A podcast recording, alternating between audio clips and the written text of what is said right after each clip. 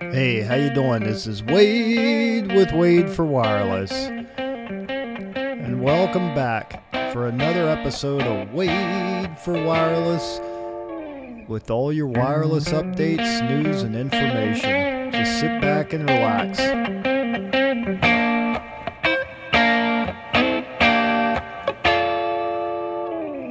Hey everybody, how you doing? Welcome to Wade for Wireless. And today, let's talk about the race to 5G between fixed and mobile. Now, for those of you who aren't in the industry, that may be a little confusing, but let me explain. So, obviously, if you're looking at a race here, fixed is fixed wireless. So it's not going anywhere. Mobile, you move the unit. So we're not talking about a physical race, okay? Point number one. Two, if you're looking at speeds, fixed generally is very high speed. Mobile is generally a little lower. I'm not looking at speeds.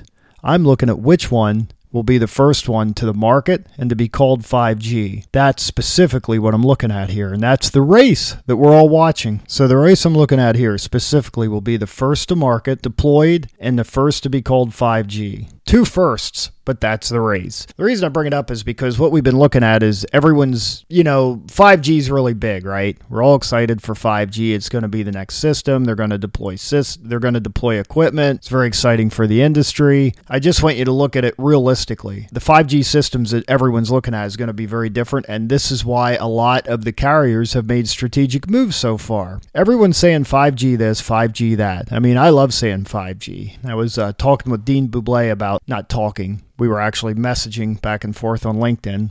We didn't actually talk about this. Say the 5G, and he was he was saying, you know, there's no 5G format yet. Technically, they can't call anything 5G, but I really think this time when they say 5G, it's going to encompass not only a format, but there's a lot of things it's going to encompass. The network, the backhaul. They're going to lump IoT into 5G, which IoT traditionally has been you know, machine to machine. It's been a separate thing. And it's been out there for a while. It's just now it's hot, sexy, and it's part of 5G. Yay! Mobile, part of 5G. Yay! Fixed wireless, part of 5G. But the reality is, when you look at the 5G requirements, it's going to be high broadband, low latency, but that doesn't necessarily mean that they'll be put together. So here's what I'm talking about. So when they say a 5G format, chances are the fixed wireless is going to have the edge on this. And what that's one of the reasons I think that Verizon and AT&T are bringing that to market first. When we look at fixed wireless, we can go back to Verizon and AT&T, you know, they bought up a ton of was that 24 and 28 gigahertz spectrum, and they did that for a reason because they really want to get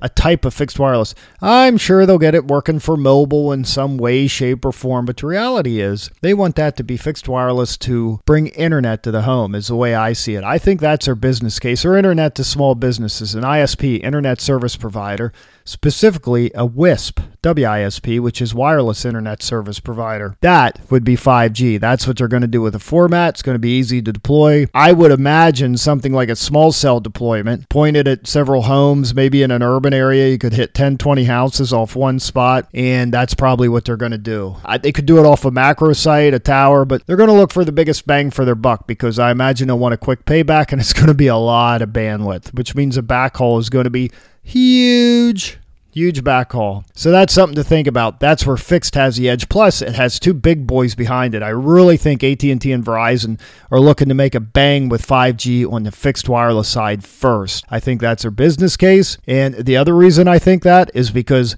Fiber to the home was so expensive. The business case is hard to support the cost. The payback just isn't there. It's very competitive. The cable companies, usually in most markets, are already ingrained. It's going to be very hard to compete with that. So I think that would be a big thing. I think uh, it would be nice if they had a cheap wireless unit where they could just go from the pole to the house without running any wires, but then you need power. There's a lot of things that have to be taken up to, uh, that that have to be taken care of. Is what I'm trying to say. So you're going to want to think these things through. That's why I say in the beginning they're going to want the biggest bang for their buck. The biggest bang for their buck. What that means is they're going to ha- have to get multiple homes on one unit. A point to multi point unit is probably what a lot of you are thinking of out there. When we say point to point, we think of microwave or broadband, you know, we think the tight antennas, but I think here it's going to be a little broader. I see a lot of technologies in place beamforming, carrier aggregation, massive MIMO. All that's going to be in one unit, and all that is going to be required to make this happen at the bandwidth they want, along with the exciting new 5G format. Is latency going to be low?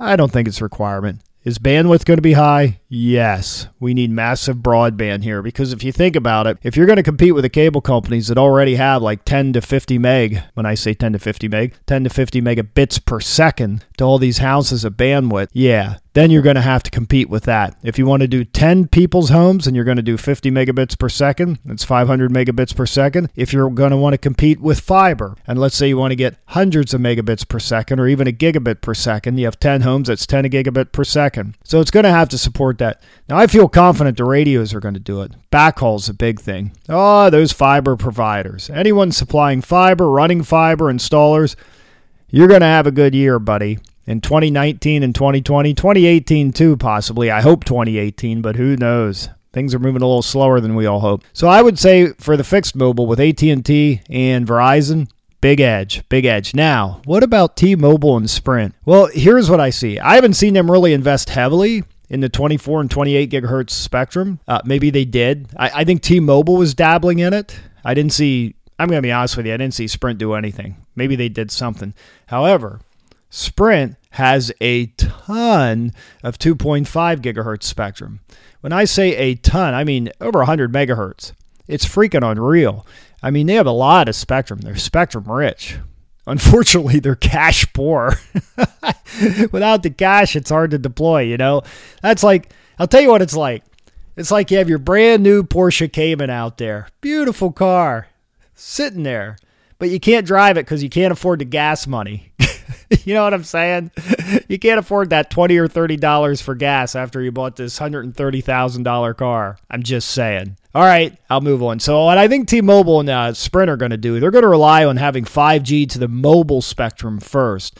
I think it just makes sense for their business models. And Sprint has the spectrum. T-Mobile has the gumption. They have John Legere there telling them we can do this.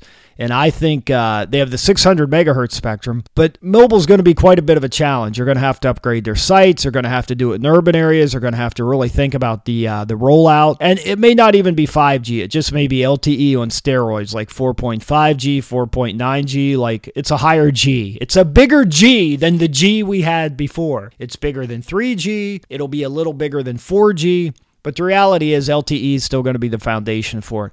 I don't know what the 5G format is going to be for mobile. It's probably just going to be a form of LTE, like LTE on steroids. The other thing it's going to be is a collective process of all the other things that we can put together. And I know I keep harping on this, but it's going to be massive MIMO, it's going to be beamforming, it's going to be not what am I carrier aggregation, all that. And let's look at the system backwards. You can't just upgrade the radio system. You have to put a new router in that can handle, you know, 10 gigabit per second speeds.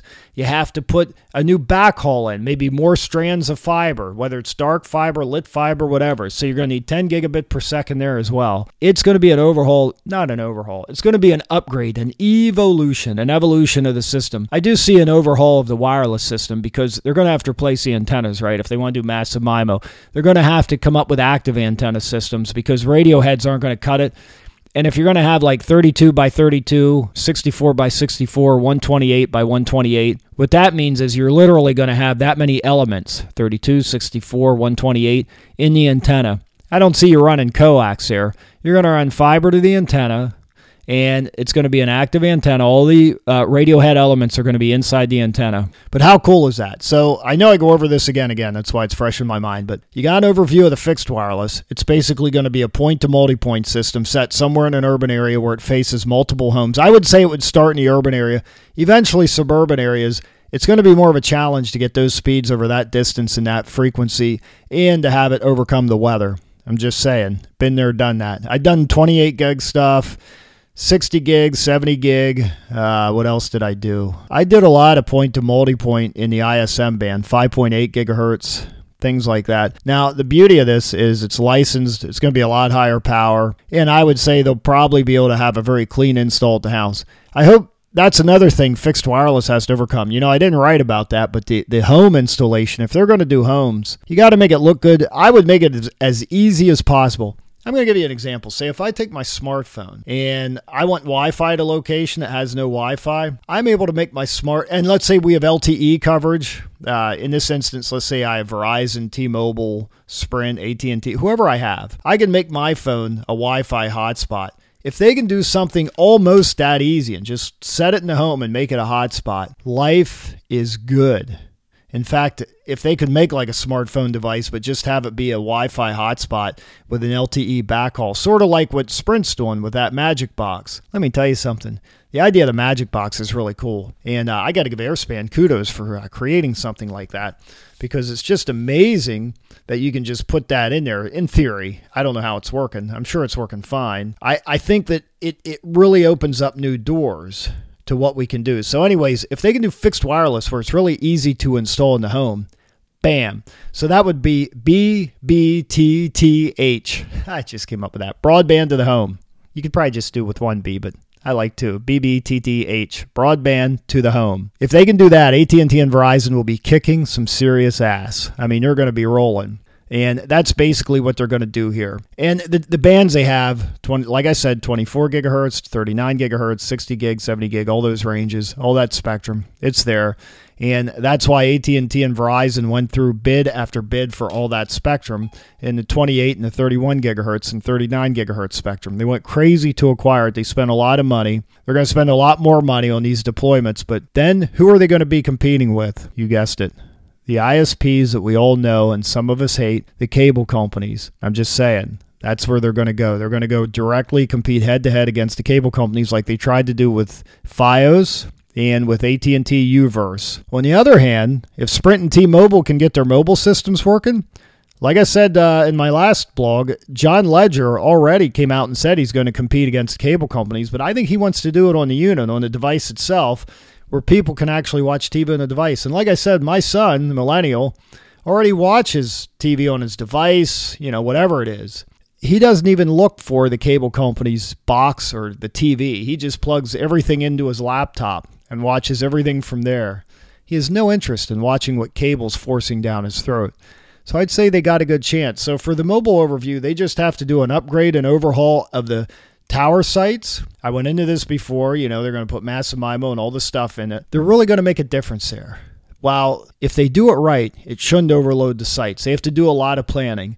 T-Mobile has that 600 megahertz spectrum. Somehow they have to get that working good. And the beauty of 600 megahertz is that it could penetrate into every home. That spectrum's low enough where they could probably put their own type of magic box in a home and it would work good. Now, I don't know if they have enough spectrum to provide that type of broadband. I mean, I just don't know. I didn't research it. I wasn't lazy. I just didn't have time and I overlooked it, to be honest with you. T Mobile and John Legere, I will give him credit. He seems very driven to provide broadband to everybody. I, I really think that's one of his goals in life is to provide broadband to everybody. I mean, he's disrupted a lot of services. Why not that one too? If he can make that work, then I would say mobile would win that war. It would be easy to deploy it, something he already has. He would just have to upgrade and overhaul the sites that are existing, and bam, he's done. Now, if you're wondering why I compared these two, it's because it's a big point of contention in the race for 5G. What do you do first? What can we truly call 5G without lying to the public? If you're AT&T, you just call anything 5G. You don't care what the public thinks. You just want that you want the biggest G out there. That's what they want. I'm just busted on AT&T. They haven't done that lately. It's going to matter in the way business is going to roll out as to what happens first because are they going to compete directly with the cable companies by using the fixed wireless model or or are they going to go with the mobile unit and take all the customers that they already have with their mobile devices, people already using their phones, people already using these devices and say, "Hey, what if we could take something like that and just give you more broadband and perhaps you could use that to feed your laptop, and then you can just watch all the TV and whatever internet TV you want to watch on your laptop. Then you choose what you want to watch. We're just providing a massive pipe no matter where you are. And basically, what they're going to say, and this is what I see with T Mobile and Sprint models buy more devices off us. Let us be your sole supplier of not only your mobile device, but your internet device at your home. We can do that. We can be your ISP. We can be your mobile provider with one low cost, one bill, whatever, however you want to pay us monthly. I see that as their model. Now AT&T and Verizon have similar models, but with the fixed wireless model, you're going to need a separate radio device that probably won't be compatible with the mobile devices. But maybe it will. Maybe AT&T and Verizon have bigger plans than I know of. I just haven't seen it yet. Could just be a new radio head. I don't know. It'd be good for the tower companies if they did, because I imagine that would be new antennas, new equipment on the tower. But I really see them rolling it out as a small cell type scenario first, whether it's a small cell or a mini macro. That just makes more sense to me. Let's review the pros and cons. The pros for the fixed wireless, new revenue streams, right? Even for the mobility, it would be an expansion of the revenue stream you already have. But for the for fixed wireless, what you're really going to need is to connect 5 or 10 homes right away. So again, the pros of fixed wireless are to cut the costs of running fiber to the home. Now you just can do wireless. You can connect 5 to 20 homes to one site off one radio in theory, and uh, they'll save a lot of money. So the pros of fixed are pretty obvious the way I see it. The cons for fixed wireless are going to be that they have to actually is that they actually have to run new equipment. They're actually going to have to install new systems and everything out there, uh, whatever it is 24, 28 gigahertz, 39 gigahertz, 38, whatever they're putting out there. It's going to require new equipment. New equipment means new fiber, means new capex, very high capex. Then they have to provide a business model that just makes sense. I don't know if they'll try to do it off existing sites or whether they'll find new poles. I really don't know what the plan's going to be, but that's a big con because that's a lot of capex and it's ongoing uh, monthly expenditure, which is opex. So the cons are it's a lot of equipment. It's new equipment. It may take you know more uh, time to figure out. It's a new business model. They're probably going to roll it into like their FiOS or UVerse, whatever system they. I mean, whatever company they have that already does fiber to the home. So that's a pro and a con. The, the pros of it being new equipment is that it's new equipment. You know, it's pretty exciting. It's probably going to be kick ass and it'll be a brand new deployment and they won't have live customers on it. Uh, that doesn't sound so important. When I say live customers, let's say if they have four or five customers on it, you can work out a lot of bugs in a live environment with five or 10 customers. So let's go over the mobile pros and cons. For mobility, you know, for one, they get to brag it's 5G, which is really cool. Uh, the other thing is for the pros, it's going to be awesome broadband. It's going to be to every device they already have. But when I say it like that, the reality is that's not necessarily a pro. They have to overhaul their existing sites. They have to upgrade to backhaul. They have to add more fiber. They may have to add more fiber between what's indoors and the radio heads or the active antenna, whatever they put out. Now they're going to be maintaining a 3G, a 4G, and a 5G system. The more systems you maintain, the more cost you have. Again, another con. And the migration isn't just about the sites you have to have devices out there. So, as awesome as it sounds to say, hey, we have 5G, if you don't have any devices on 5G, what good is it? Little side note back when I was uh, with FLO TV, which was a part of Qualcomm. I worked for Qualcomm for a few years, and I helped them with their FLO TV rollout, which was forward link only, if you wonder what FLO was. But it basically was TV to the device, live TV. Not necessarily a stellar business move, but it only lasted like four or five years. But the reality is, one of the things that they screwed up on was they didn't have enough devices that had this technology in it. They only had about five devices. They didn't have many at all. Most of them were, uh, were on Verizon system. They they just didn't think that through. And what's amazing is it's Qualcomm, but I think Qualcomm with that business model, they didn't get enough of the teams engaged from other teams. All they would have had to do was interview like the chip makers, the the phone set makers, and maybe the carriers and see what they wanted. I get what Qualcomm was trying to do. They're opening up a new business line. They want to sell the business off like they did. I think didn't they create Cricket and then sell it off for the same reason to prove that CDMA works, something like that. Anyway, I should check my history before I say stuff like that. But when they did FLO TV, they didn't have enough devices with it on. So you turn it up, you just spent a billion dollars on this network, and uh, you're broadcasting to nobody. you know what I mean? It doesn't make sense like when TV stations came out, they had TVs and they had to, you know, I, I get it, you know, chicken or the egg. You got to have broadcast in order to have a device out there. But in that case, they could have done both at the same time. It just wasn't, the strategy was really poor. So I wouldn't say strategy. I would say the execution was really poor. And I think with this mobility thing, they can upgrade to 5G and still have it backwards compatible. That's very important. But the other thing is they have to have the devices rolling out right around at the same time so the business model makes sense so they're making money. That's the key. Now, the pro of this, as they upgrade the sites, they're going to have a lot more bandwidth. If they put massive MIMO in, that's very conducive to supporting LTE the way it is now for the existing devices. So they're going to see throughput go up immediately. So that's a pro. The like I said, the con is they got to spend a lot of money on upgrades. upgrade the routers, upgrade the fiber, upgrade a lot of equipment. Um, just things like that. But before they can truly call it 5G, they have to get new devices out there that are truly 5G devices. That's a con. It's just going to take time. They're going to have to start sunsetting the 3G, which most of them already have, except maybe uh, Sprint. I think all the other carriers already have plans in place, but they really have to do that. So then we have to look at who wins, who's going to win the battle. So when you look at on one side you have AT&T and Verizon Wireless. They're really doing the fixed wireless. They're going all in on that. On the other side you have Sprint and T-Mobile that are, are at least from what I see, are just going to upgrade their existing systems to 5G and massive broadband. But the whole key is is to get broadband to the masses, broadband to the home, massive broadband. It's just how are you going to deliver it? What is available and how can it be done? So I got to tell you, when I look at this in the past, Verizon and T-Mobile I'm sorry. Verizon and AT&T have been very successful at rolling out systems. They've done a very good job. They're very consistent. They have deep pockets. And if they see a need and they can make it work, they'll make it work. I'm not saying they won't shut something down if it's an utter failure, but I think they already saw the fiber to the home model work and how people love it. So I think they're going to expand off that. I, I got to tell you, I think the fixed wireless is going to be a big success where they have it until mobility reaches those speeds. And again, like I said, Sprint has a ton of spectrum. If they can roll with that spectrum, they could easily win the battle if they were able to invest. But you know what I mean? Money. Who knows what they're going to do?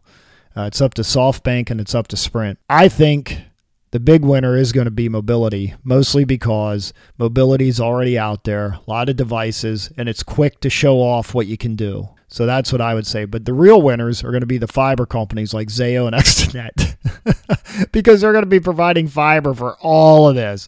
They're just going to be, and, and maybe, uh, maybe the fiber jumper providers because they're going to be providing fiber for all of this work. You know, like say a CommScope. They're the big winners. Uh, the deployment teams, you guys will get plenty of work for the next three or four years just putting this stuff out there. And when I say deployment, I'm not just talking about wireless. All you fiber deployment teams too. All you guys doing testing because it's it's going to ramp up. It's going to take some time to get out there. Uh, the asset owners, like the tower owners and people like that, I don't know. I think the equipment's getting smaller and lighter. It's going to be hard for you to justify those fees, but you have everyone locked in on what, a 10 or a 20 year lease anyway. I'd say you're doing good. Site acquisition teams, you guys will win because you guys will make money no matter what. Whether it's a pole, whether it's a tower, whether it's a rooftop, you guys are going to win. So, as you can see, what I was coming up to, it was less of a race between fixed and mobility than it was between all the suppliers that are going to win. And that's how I look at it, especially for investors. The investors are going to look at who's going to make more money and who's going to lose money.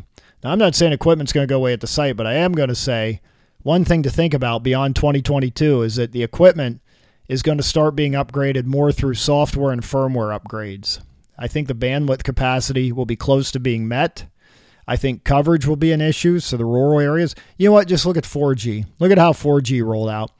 Once coverage has been met for the urban and suburban areas, they slowly ro- rolled out the new systems in the suburban areas, in the rural areas, and just kept going that way. But they were in no hurry to do that. But now that they want to shut down the old system, now they're a little more motivated, and it's going to take time. One other thing that's really helped with the uh, public safety side of it is that they were pushing to get areas covered that were never covered before.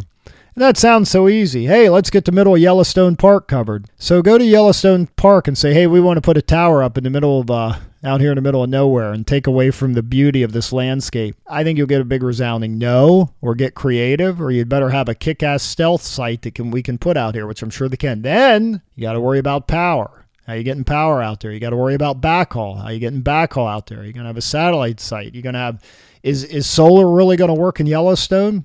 I don't think so. I mean, it worked great when the sun's shining and you have plenty of time, but in those long winters when you have cloudy days for six days straight, and you do, not going to work so well. But that's another blog, that's another podcast, and that's something else. I think in the long run, they're both going to win because the revenue streams for both those models are just going to be freaking awesome. I mean, AT&T and Verizon figured out how to make money competing with the cable company by taking fiber to the home. You know, they compete head to head.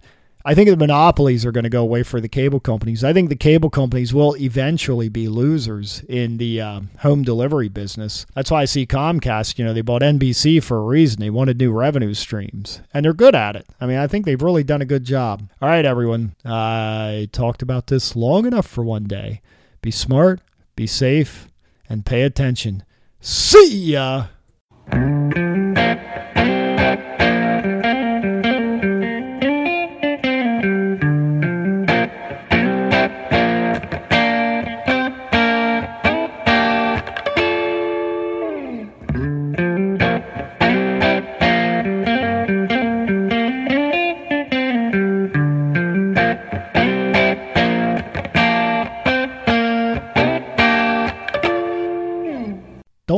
The wireless deployment handbook out there.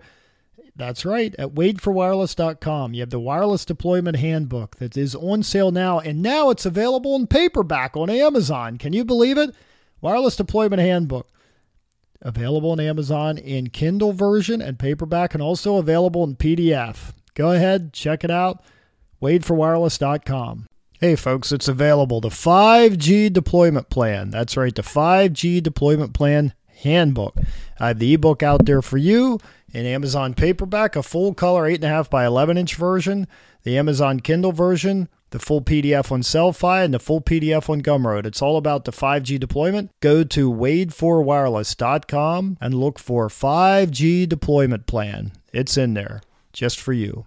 I'd like to take a moment to thank my sponsors, Tower Safety and Instruction, found at towersafety.com. I'd like to thank them for all the good work they do in training. They're an accredited school out in Phoenix, Arizona, but they serve people nationwide for all your tower training, safety, and drone training needs.